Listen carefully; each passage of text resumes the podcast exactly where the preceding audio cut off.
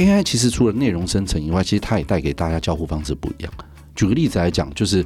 AI 它在做很多的一些呃问答，它再也不是敲键盘了，因为它对你的语文、自然语言的理解是非常高。它现在甚至可以看得懂这个东西，所以它有视觉，它有听觉，它听得懂你讲什么，它看得到什么。所以这件事情其实它会完全颠覆这个这个颠覆不亚于过去十年、二十年网络带给人，而且可能我觉得会更胜过网络带给全产业的一个变化。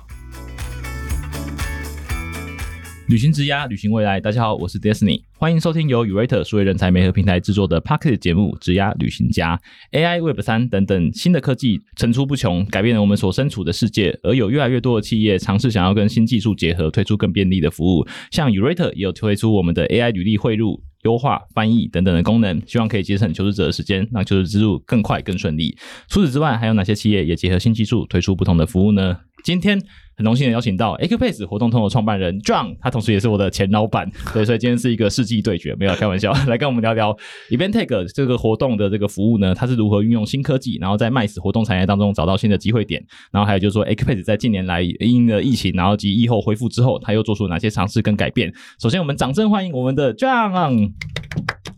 Hello，大家好，我是 Acupass 的创办人谢耀辉 John，这个迪士尼老朋友，好久不见了。对，很高兴今天这个接受 Urate 邀请来参加这个节目。John 可以先帮大家科普，虽然说 Acupass 可能台湾无人不知、无人不晓，但是还是科普一下 Acupass 在做些什么这样子。没有，就是 Acupass 呢，活动通其实最初的时候。我们这个创办其实也只是一个工具而已，不能说无人不知无人不晓。我们希望的是活动主办方能知道就好，会办活动的人，然后使用这个工具来呃发布一个活动的线上，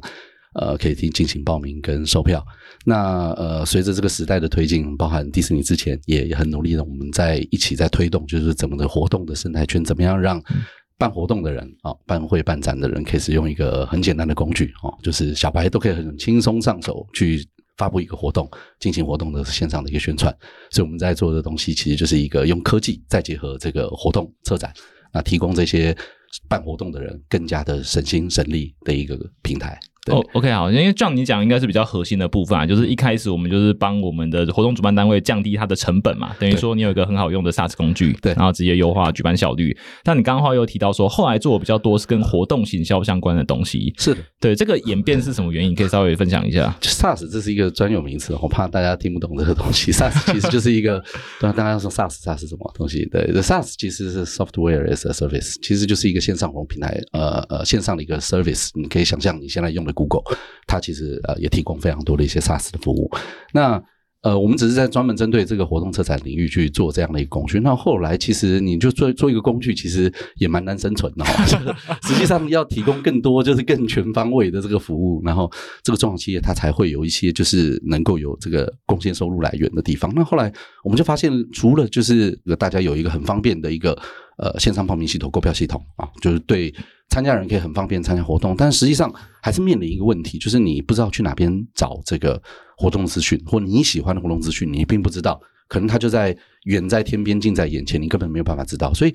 那个时候我们就想说，哎，那如何让适合参加这个活动好的内容，呃？获得这个有效的一个传播路径。那后来我们就因为做了一些活动的一些推荐，然后累积的活动，从活动的分类分区，一直到就是分众这块是，我们就努力了这几年在做这个事情。所以越来越多的一些活动主办方，他发现，哎，其实我这除了使用你这些呃这种 IT 工具，是不是透过你来做一些活动发布宣传啊，更多更进阶的事情，然后。因为做了很长的时间哈，累积了非常多的这个受众群体哈，这也让我们呃也慢慢的在这个呃一般的这个活动参加人 C 端的这个呃消费者面慢慢建立了一定的印象跟口碑，所以其实。这个叫做什么无心插柳，求柳成荫吧？对，就大概是这样子。了解。哎，现在会员数大概是多少？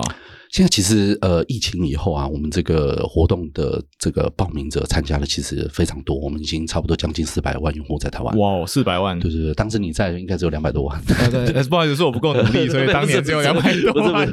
不是因为一离开之后就变四百万了，再回来就变八百万。可要对，好，懂懂懂。对，其实因为有四百万这样用户的一个网络服务，它里里面的一些 data 什么，大家应该都觉得很有价值这样子。对，然后其实我觉得因应的近期啊，其实我们发现 Web 三 AI 这样的技术出现了。那你觉得说，对于说我们 Acupace 这样的一个 Event Tech 的服务，然后在活动产业当中是一个加分呢，还是说其实是一个风险？你自己怎么看这些新技术的出现？OK，我当然觉得是加分哦，因为我呃，就是认识我朋友可能都知道，其实我一直都是尝试着把最新的科技拿来做应用。科技它其实有些它走在很前面，可能在学术跟实验阶段的时候，其实它是非常不平易近人的，它是非常的呃学术或者是研究型的。但我一直都觉得科技其实应该要落在就是能够满足人性，能够符合。这个现代人的这种喜好或偏好，它是要帮助人，而不是让人觉得很遥遥不可及这样子。对，所以我一直都自己都会砥砺自己，应该要不断的学新东西，然后把新的东西应用在这个平台上面。呃，Apex 其实它本身不是，因为很多人他会觉得说，哎，你的 Apex 啊，你就是办活动啊，办售票，所以有一些长辈也没说，哇，我可以那个演唱会的票是不是在你这里卖啊？我什么什么票可不在你这卖？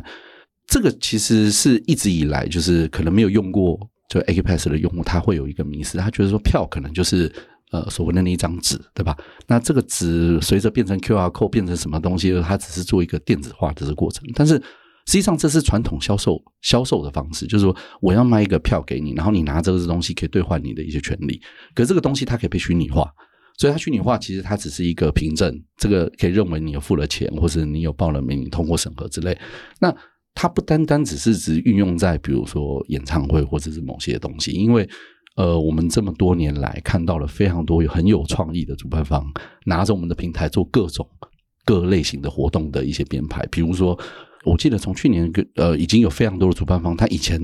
我们认为就是全票半票，然后开始有所谓的早鸟票，有早早早鸟票，然后甚至有些单位已经变成盲鸟票或瞎停票哦，这。这种其实我们没有去说，哎，你这个票应该叫什么名字？但是虾品这个虾艇票就是或者是盲鸟票，就是我根本完全我就是认认这个品牌，比如 Urate 今天迪士尼要在办活动，你就是我就是挺迪士尼，所以我就办一个票，我所有的东西完全我都不知道他要讲什么东西，那我就先买票了。那这个东西其实它会随着时代不一样而变化，这是内容部分它有趣的地方，大家可以拿这个工具去。做出变化无穷的东西，而回到你刚才讲的 AI 也好，Web 三也好，其实它都是每个时代的产物。也就是说，在这个时代刚好有 Web 三这个东西出现，在这个时代刚好今年特别的，就是红的，就是 LLM 大语言模型跟 AI，然后大家疯狂了，因为它累积了可能十年的东西，然后以一个非常简单的一个对话方式出现，所以他觉得，哎，这个进入门槛很低，我也可以来玩玩看，所以他就觉得，哎，这个东西很很很容易。我们其实。非常想就是让自己的平台就是变成就是哎大家觉得很容易，那真正丰富变化万千的，其实这些办活动主办方他们才是最大的。我们其实只是帮忙，就是所谓的如虎添翼或锦上添花。嗯，所以您刚才讲到 AI 也好，Web 三也好，其实我们也是迎合这个时代，大家受众群体他可能想要这样的内容，很多的主办方、策展人他就是往这一块去举办活动，所以我们每个时代流行的活动不一样。哦，了解了解，对，其实我确实蛮认同，因为 John 一直很强调说，其实活动这个实体的体验是无可取代的，对。对对对，因为就是可能我像像我们很久没有碰面嘛，今天碰面感觉就是不太一样这样子。对对对对，还是一样帅这样子。这个对 对啊，没有。但是其实我 哦，不能说是不是？对，没有。其实我觉得还是蛮好奇，因为其实像是我自己也知道说，其实 Acubase 它有把一些像是 AI 的功能，或者说是一些 Web 三的应用，应用在实际这个活动产业的 Event Take 服务里面，可以跟大家讲一下我们常做哪些尝试这样子吗？有些可以卖一个关子哈，但是这个我我我觉得。就是我们现在自己在思考一件事情，就是我讲一个大方向，就是不讲具体的，就是因为 AI 这一个技术，应该严格来讲说，它这样的一个能力，其实应该会是我觉得空前绝后的，不不代表一定绝后，但是一定是空前的一样革新技术。这个东西它会影响的层面太多。我从一个很简单的例子，就是可能大家如果还记得的话，就是去年前年因为。COVID-19 的影响啊，疫情的影响，就是大家都在谈线上直播、元宇宙，怎么感觉好像就是就是疫情的时候，所有东西都要搬到线上。实际上，疫情解封了以后，其实第一个就是大家最多就是大家都在出国，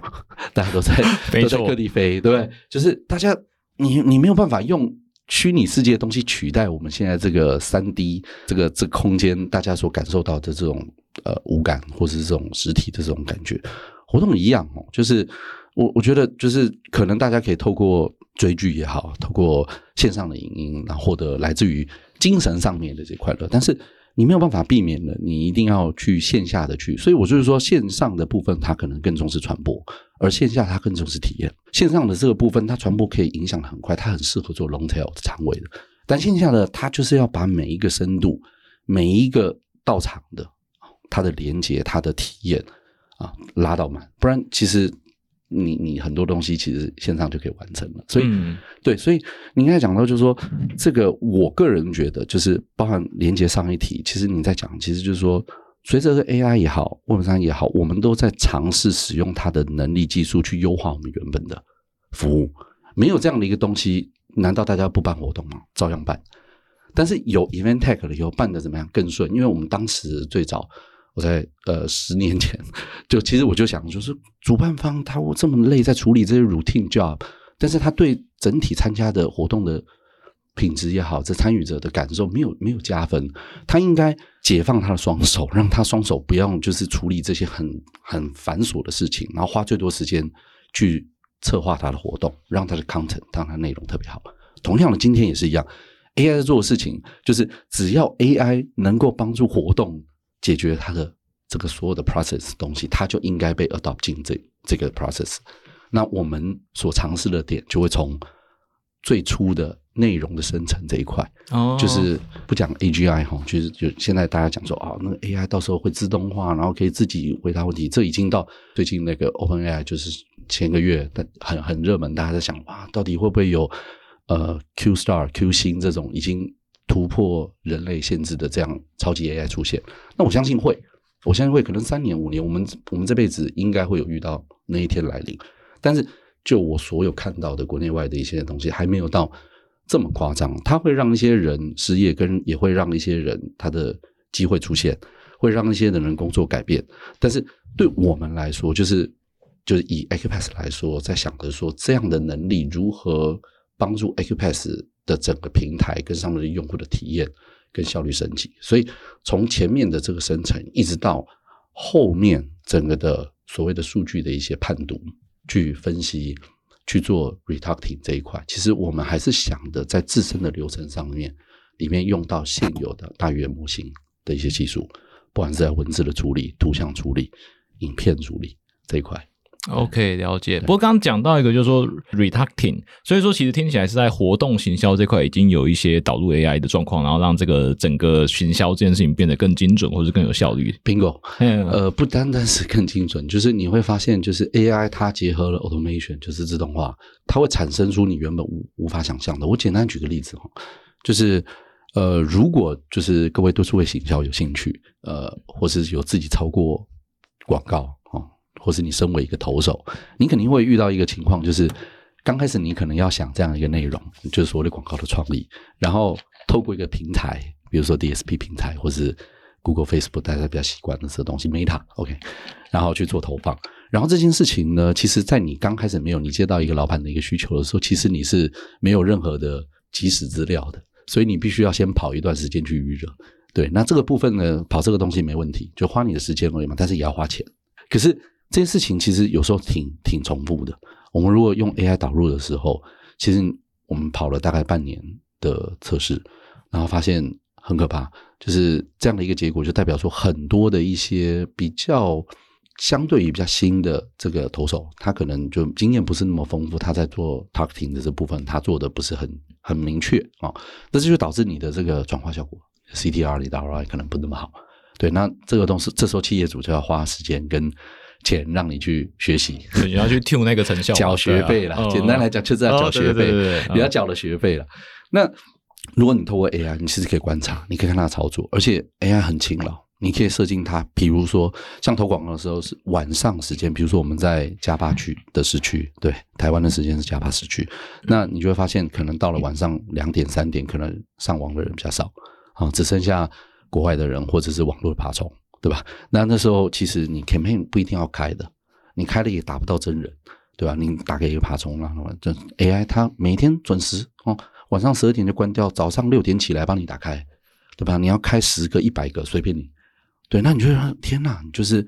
就是对于企业主难道不心动吗？就是企业的老板难道不心动？对主管难道不心动吗？对于这个靠自己血汗每天在那边点滑鼠的人，就是他，他一定会心动，他一定要应用这样。所以我觉得这是一个趋势啊。对于现代的，我觉得每一个人刚好，我觉得都在一个同一个起跑点上。我一直都觉得这其实是让我自己很兴奋的一件事情，因为所有人大家都回到同一个起跑点。以前你可能呃，比如说你语言很好，你很会写呃各种语言啊，不好意思，现在 GPT 可以帮你写。以前呢，那个这个你觉得你自己好像很博学多闻，现在你可能只要有一个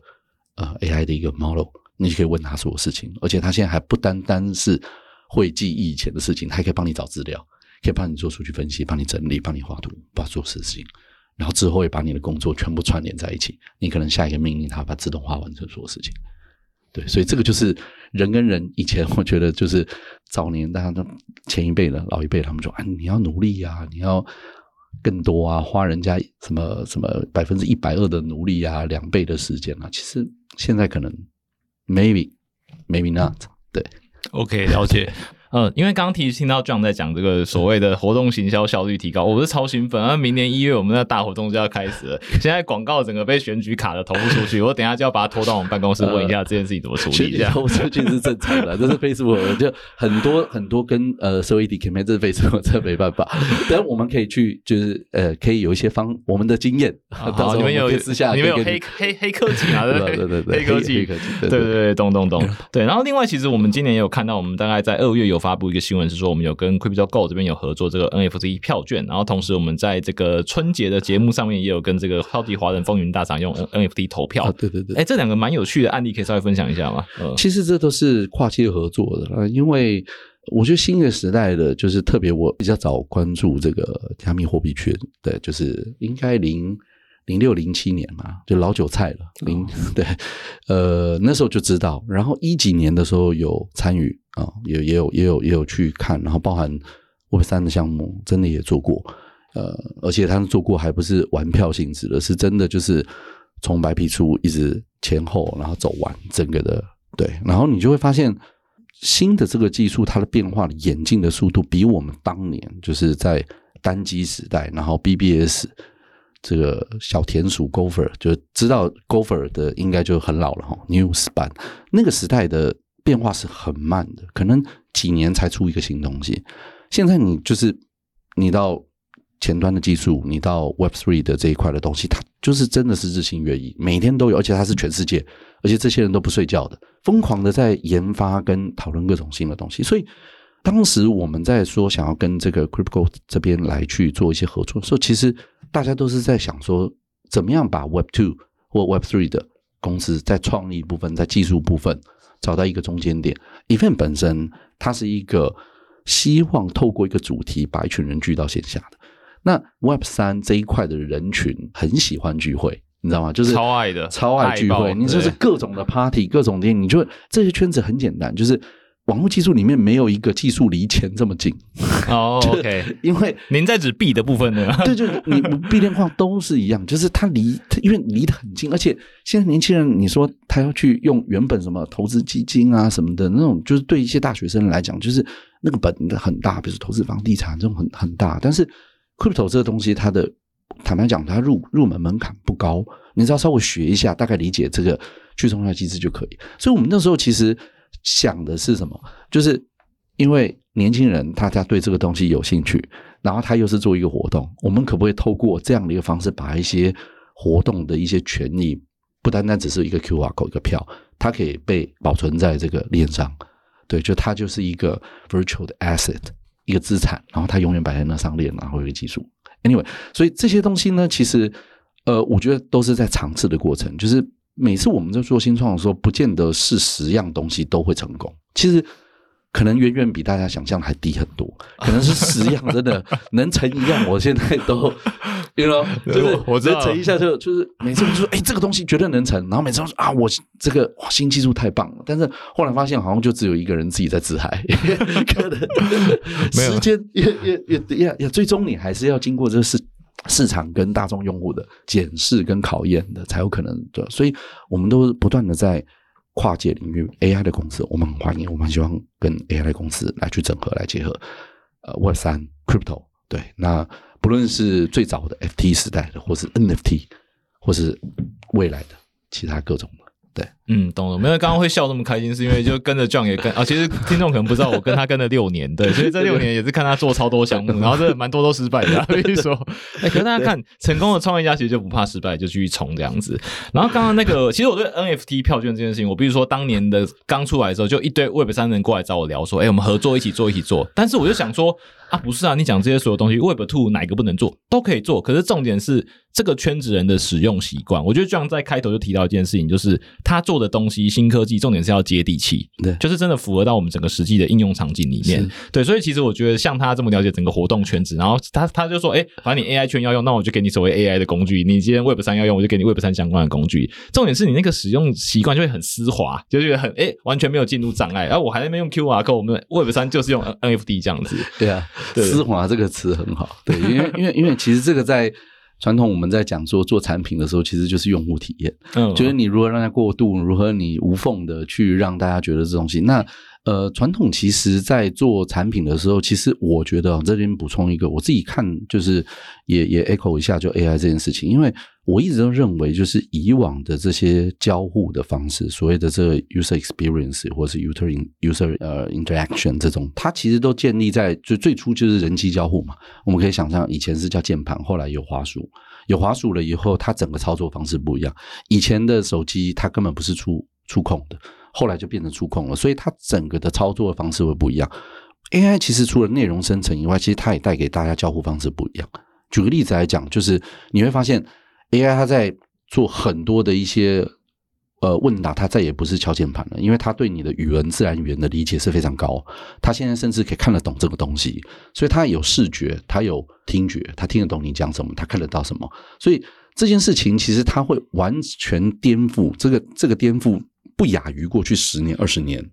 网络带给人，而且可能我觉得会更胜，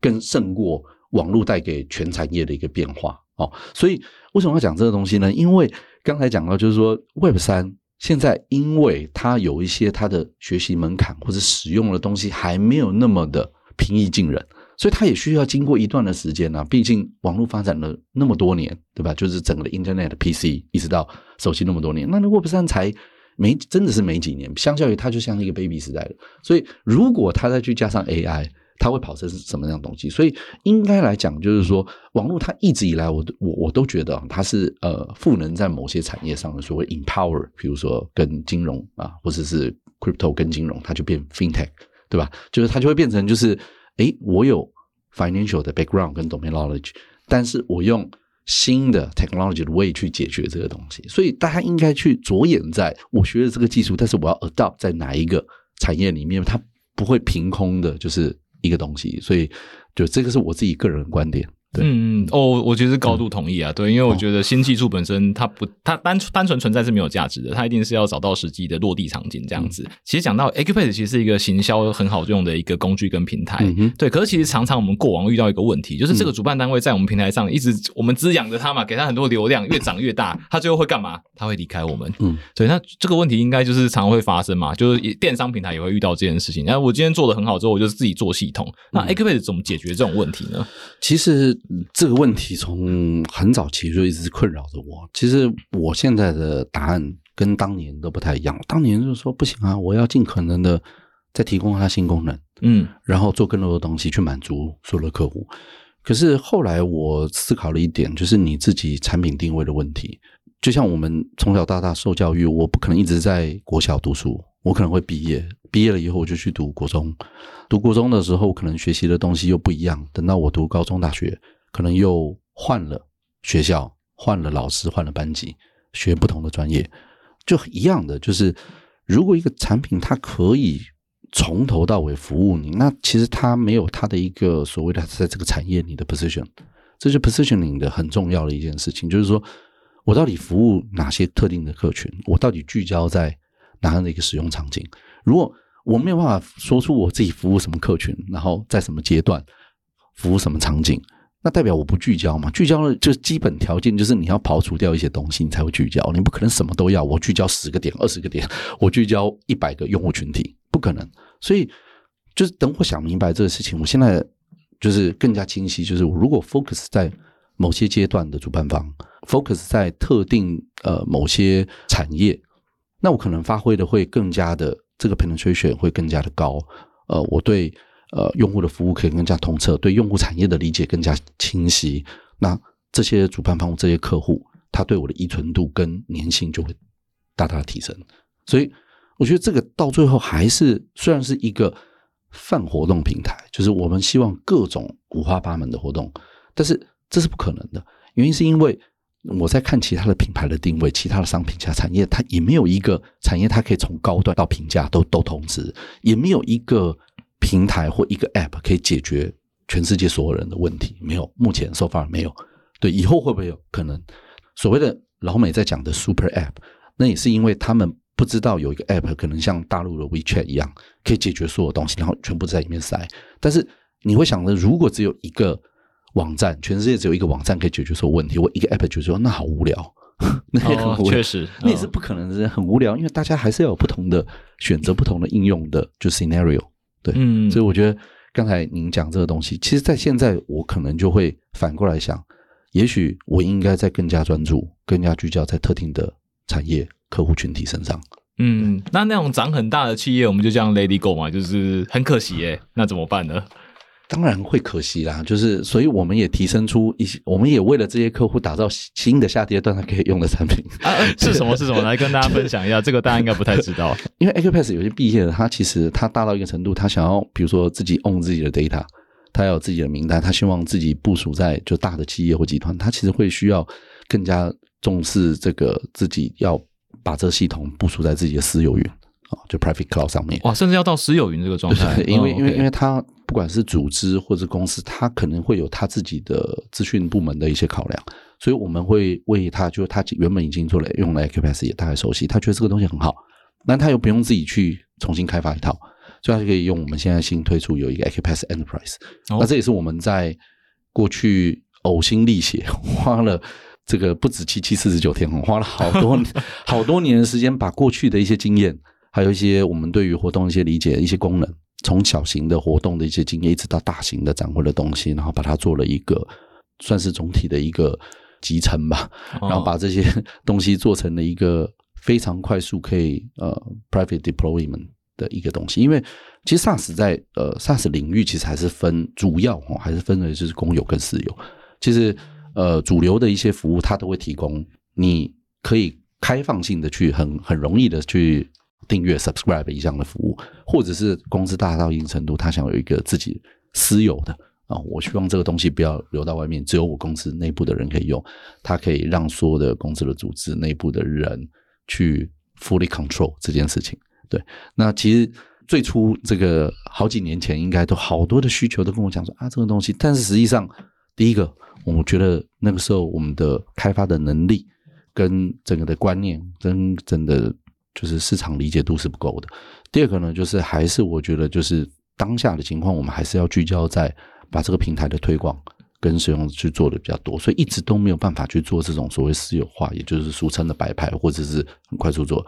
它是一个阶段性的选择，没有没有对与错。对，有的人有的公司它很适合做定制化，但有的可能不适合。对，所以我们自己也在。对我来讲，这个这个事情也是正在摸索。就是如果它大到一定程度，我要必须留下来，那我可能要让它再上研究所，对 到另外更进阶的吧。对，了解了解。那有没有办法可能举出三个条件，是你理想中的怎么样的客户是适合使用这个 enterprise 的？其实我现在呃，不论是使用 Enterprise 或是使用 Apex，其实我今年呃总结出三个客群，我们特别适合的哈，就是当然这是 To B 的，可能跟诸位在听的朋友，就是，我们诸位工作者，大家都是高管什么的。其实思考一件事情哈，我我因为因为我我仔细剖析一下，剖析一下我每年的年底哈，我还是会总结一下，就是到底我们今年哪些东西做的比较好的部分，我如何去强化。那我觉得我我我今年就是应该二零二三年得到年底这这个时间，我觉得我今年思考这个产业跟我们的客群，我会思考比较清楚一点啊，毕竟也也做了那么多年。哦，对我 刚刚想说，也也也也有点忘 也来不及了。因为因为实际上是这样哦，因为台湾比较少大家真正去呃，就是做平台生意、平台经济这件事情。因为坦白讲，它是一个比较累的，因为双边平台其实你要顾及的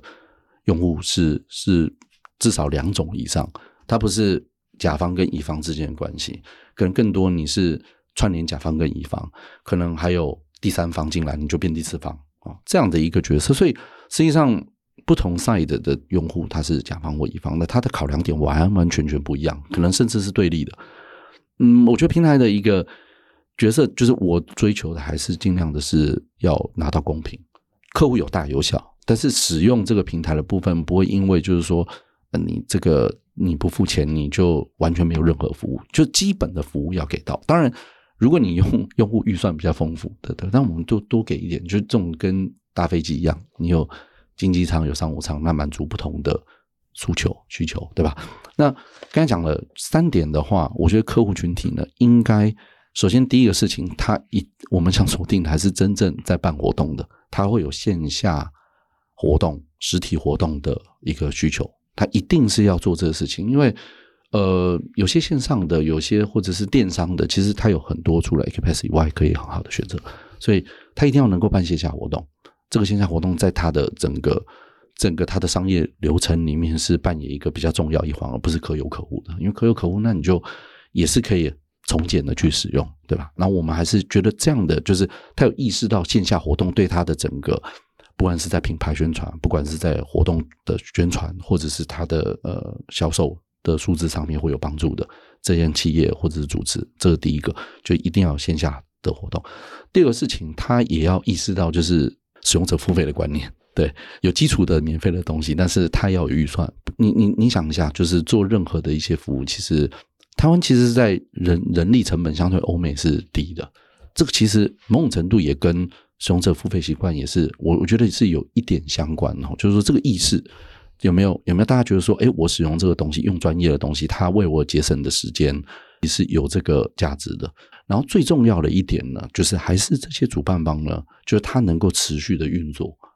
哦。因为说实在，就是呃，以以 SaaS 这个领域来说的话，欧美它其实有诞生出非常非常巨大的公司，上市的公司，包含 Salesforce，包含 Slack、Salesforce，然后 Box 这些就是非常优秀的大型的上市公司，而且可以服务全球的。那最主要其实还是在于就是中小企业，就是 SME、SMB 这些。公司它的存续时间是足够长，而且它懂得善用工具。可能因为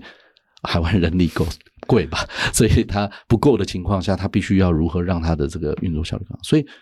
综合三点，就是我觉得我们会锁定的客群是这样。至于规模越大，当然我们有符合他想要这个这个符合他预算的相应的产品跟服务给他。对，但是今天不是要卖东西，今天只是跟大家分享。嗯嗯嗯，明白。哦其实不用担心是叶配，因为其实我觉得今天刚这样聊下来，其实大家应该会觉得很惊奇哇！台湾怎么有有一个人把活动产业想得这么透彻？对，从刚刚讲小学、国中、高中到研究所，其实确实每个。呃，办活动的主办单位，它都会有不同的需求。那我觉得 X p a c e 就会找自己最合适的方式去切入，跟找到自己的定位。那但是我也蛮好奇哦，其实我们要打造这些服务出来啊，一定会需要人才。那其实 John 其实他从大概二零零九年开始创业到现在，也是十四年左右的时间了。对，那你觉得在不同世代的人才之间有没有一些什么差异跟变化？你自己感觉怎么样？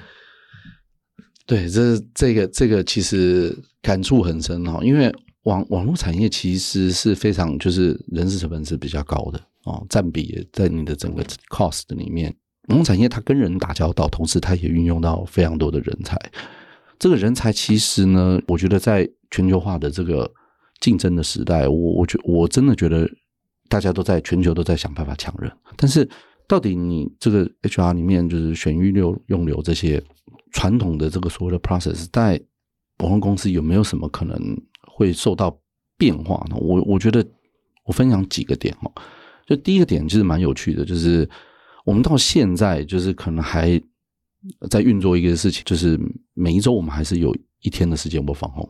因为这个事情其实，在欧美很多国家的公司逐步的，因为 COVID 结束了以后就取消了，但是他们面临就是另外一个问题，就像前几个月我在在内地碰到那个 BOSS 直聘北美的负责人。在跟我聊一件很有趣的事情，他说很多的科技大厂之前就是在 COVID 时间、pandemic 时间全部都是模仿后，然后到最后他们都这些人都搬到比较偏僻的地方，哦呀，房租房租比较便宜，对。然后远端的嘛，啊都不到公司，结果呢，疫情结束以后说要回来，那不愿意，不愿意，成本太高了啊，对对，你要搬，你要嗯要你不愿意了，这个是现状，所以我会更加接受新一点的方法。比如说，如果我防控它是大家所喜欢的，但是雇主们会担心这个效率的这个问题，那总要尝试吧。我只要不尝试，我就不会错。我不用这样的一个制度，不维持这样的一个东西，他就不会发现说我要如何去修改。所以其实它是很两难的，就是在人才这件事情的运用上，它是某种程度它的所有东西，我相信迪士尼也有感触，就是带人或者是什么，这其实越大的公司越规模化，它它一定是越标准化，一定是越按照这个规章制度 SOP 在走。那如果我们是一个相对比较小、比较轻，希望大家有更多发挥机会的团队的话，那应该要容许某些的，应该讲比较弹性的方式，然后这样子才可能因为这样的一个环境、这样的方式获得本来我们想要的，不管是创立，不管是这种呃新的 idea，不管是新的模式，需要有大家有一点空间给大家去挤出这个东西。诸位听众，如果假设是主管，哈，就是主管级别的，其实可以尝试的让自己的团队里面就部分哈部分的可以去做一些小量的一些这种新的一些尝试。所以对人才这一部分呢，除了我觉得制度的部分以外，第二个事情，其实我觉得还是同仁他在公司里面的所谓的对这个业务的熟悉度，其实很重要的哦，因为毕竟我们是跟人打交道的一个一一个产业，对，就是虽然是网络哈面对，但是背后所有在使用我们服务都是活生生的人。你熟悉这套业务的时候，其实它会给人家一种更加信赖、更加，特别是 to B 的，除了量以外，更需要质。我们公司可能会尽可能的希望，就是同仁们可以就待长一点，然后可以累积更多。没有，这个可以稍微 echo 一下，因为其实我刚好礼拜二去 Grace 那边录那个最近工作还好吗？我就说，嗯他就问我说，三十岁的人，你给我他什么职业建议？我就说，你要在一份工作待久一点，因为你待的不够久，就比较像 John 刚刚讲的，你半年一年，你能够得到公司核心组织的信任吗？可能还没有。嗯，你有机会跟老板直接讨论到所谓战略层的东西吗？可能还没有。嗯那你没有走到那个阶段，你觉得你会有跟在其他公司很大的不同吗？我觉得不会。嗯对，所以其实你你是要在一个地方待足够长的时间，然后你会看到一些不同的风景。对，所以其实这个我是蛮认同的不。同风景没错。对对对对对，好，那当然，其实我觉得，毕竟 John 又创业这么多年，我想问一下，你觉得 AQ Pacer 就是以我们活动通这些过去的员工、现在员工也好，有没有什么共通点？对，就是怎么样的人会特别适合加入 AQ Pacer 这样子？我我我我觉得之前这也不知道是好还不好，但是一一个是我觉得我们可能团队的气氛是比较轻松的，就是也就是组织上面没有那么阶层，比较扁平，所以感觉很像是就我伙伴就说他好像是一个社团，学校社团的样子。对，其实这样讲好吗，老板？对我我觉得好像是社长那样。对社长好，社长 好。就是其实有时候是这样子的，我我觉得一一个产品一个平台，它其实不是靠规划，只是是演化的。就像我讲的 a p a s 它最初并不是要做就做成现在这样，其实跟我当时想的有一些一样，但有一些是随着时代所加进新的元素、新的同仁、新的伙伴加入，然后慢慢慢变成融融合不同时期的伙伴带来的一些东西跟观念。产品是这样子，其实组织也是一样，就是整个的组织的团队，它也类似像演化，但是它是一个组织文化形成跟勾勾勒出来，它会有一些我最初创的一些影子 DNA 所存在。创办人他是什么样的一个性格，就会衍生出、诞生出那样的一个组织氛围跟文化。我后来想，这其实也没有什么不好。就是我因为我去看了许多的一些组织管理、经营管理的一些相关的书，或者一些大师们写的东西，他们规划了每个东西 A、B、C，然后 SOP 各种的。那你就会发现，在组织管理还有整个的这个团队的建设上面，它没有一套完整的标准，就是可以适用于所有的公司。这是很难的一件事情。有些公司它就是 project base，因为这个项目的诞生，然后项目专案结束了以后就解散、打散，然后再去做其他。有些公司它就是自上而下阶层，每一个环节严格的 SOP 审批，然后顶层上面的东西就是决定了以后就从上而下的贯彻，不用为什么你就做就对了。对，也是也有这样子的心态。所以后来我就想说，只要现在像像是社团这样方式也好，或是相对扁平的，如果假设最终的结果啊，比如说业绩，比如说使用者满意度，那这个可能就是 maybe 适合我们的方式。所以我觉得没有说这个千篇一律必须得要怎么样的，它其实更多的是就从我本身跟就是我们团队的一些主管们，其实沟通过程中、协作的过程中，去慢慢衍生出来的。所以它更多是一个，我觉得我更喜欢的是自下而上的那种凝聚力。自上而下就是所谓 top down 的这方式，它常常呃有时候会有一些问题啊。很简单的问题，就是因为可能比如说我不一定在台北时间，那我可能不知道很多的东西它的变化跟第一线的情况。那如果我只是按照我自己想象的再去规划很多的东西，安排所有很多东西，那它一定会有误差，百分百分之五一定会有误差。而如果又没有一个很顺畅的一个通道，可以让我知道，哎，这实际上我规划东西是错的。最终这几个结果，一个就是好，那我就认了；第二个就是那我就开始找，哎，谁要出来背锅？谁这是谁谁做的决定或怎么样？对，所以可能我会更加倾向于。扁平，然后适合我们团队的啊组织方式跟协作方式来运作。早期的，比如说，我觉得就是所谓七年级生、八年级生，好了，甚至六年六年级生，更多的就是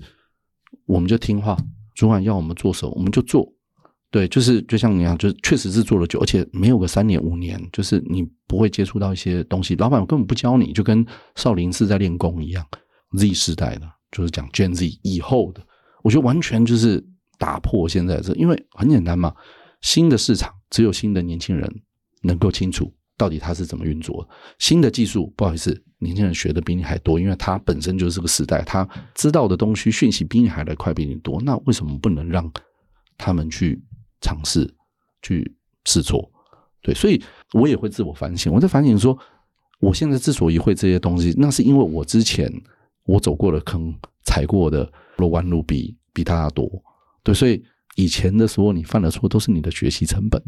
你应该要把这样的一个学习的的经验跟东西交给更新的你所带的人去体验。现在我会反向，一方面我会向年轻时代的学习，对，去看他们在用什么。那你一定要永远保持新啦，你一定要一定要玩最新的东西，一定要看新的内容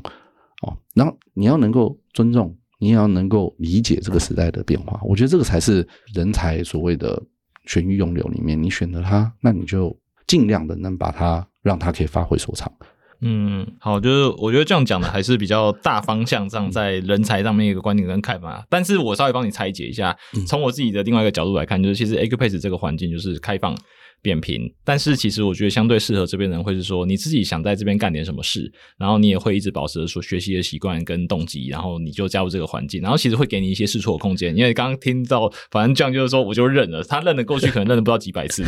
对，所以就是其实我觉得他给予他的同仁，就包含我过去在那次给予非常大的犯错空间，但是我觉得那个犯错要有一些收获，对，所以就我觉得今天如果你觉得你自省能力很强，自学能力很强，真的有动机想搞点事情，我觉得来 A Q Pace 应该是还蛮适合的一一个环境。嗯，但是嗯，这个是一个 lesson learn 嘛？我觉得这个东西非常重要。其实，因为如果假设你想要去做一些决定啊决策，你一定要肩负起相关的一些责任。他肯定不是说我既想要做决定有话语权，你重视我，但就我也不想去做，我也不想去承担。这个这个其实是很矛盾的。就最怕就是这样子的一个情况。所以我倒是觉得，就是说我们的伙伴，我们的同仁在。这个你刚才讲的 Acupass 就是就是要带过 Acupass 的 Acupass，就是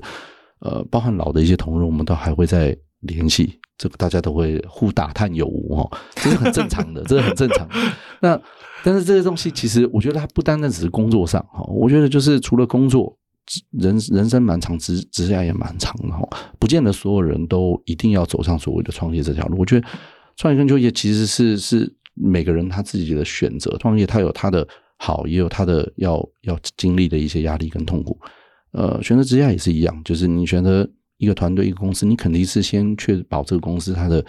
文化、它的气氛、它的价值观是你你可以认可的，对吧？有些那个理念跟你自己的为人处事方式不一样，你勉强自己帮自己装进去，变成他们一样的人，其实也是一个痛苦。懂懂懂，就是要找一个适才适还所、适合是双向自己选择？我觉得是双向选择，真的。懂懂懂，好，的今天时间比较长了，所以最后问这样一个问题，就是你自己会个人会怎么说？不管是对自己也好，或对 Acupace 也好，你觉得十年后你期许你或 Acupace 变成什么样子？这样子，这个问题我想过很多次，对吧？就是这个不吹牛，就是呃过去十年，其实我我很相信一件事情。当时我在做这个事情的时候，我就觉得这个东西合不合理。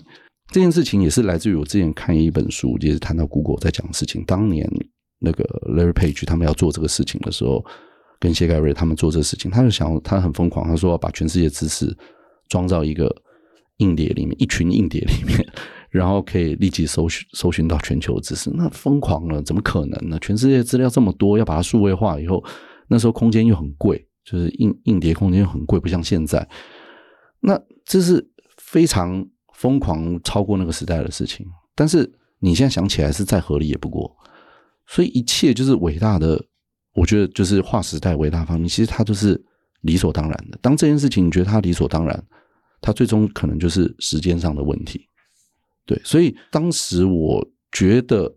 一个活动，它应该能够让所有的人可以很快的发布这样讯息，传播到世界各地啊每个角落，然后让大家很方便的去在线上去报名，用自己的电脑，甚至到未来手机啊。所以十年前，我觉得说我可以尝试的把票券变成当时还是 one D barcode 变 two D 的，就是变 QR code。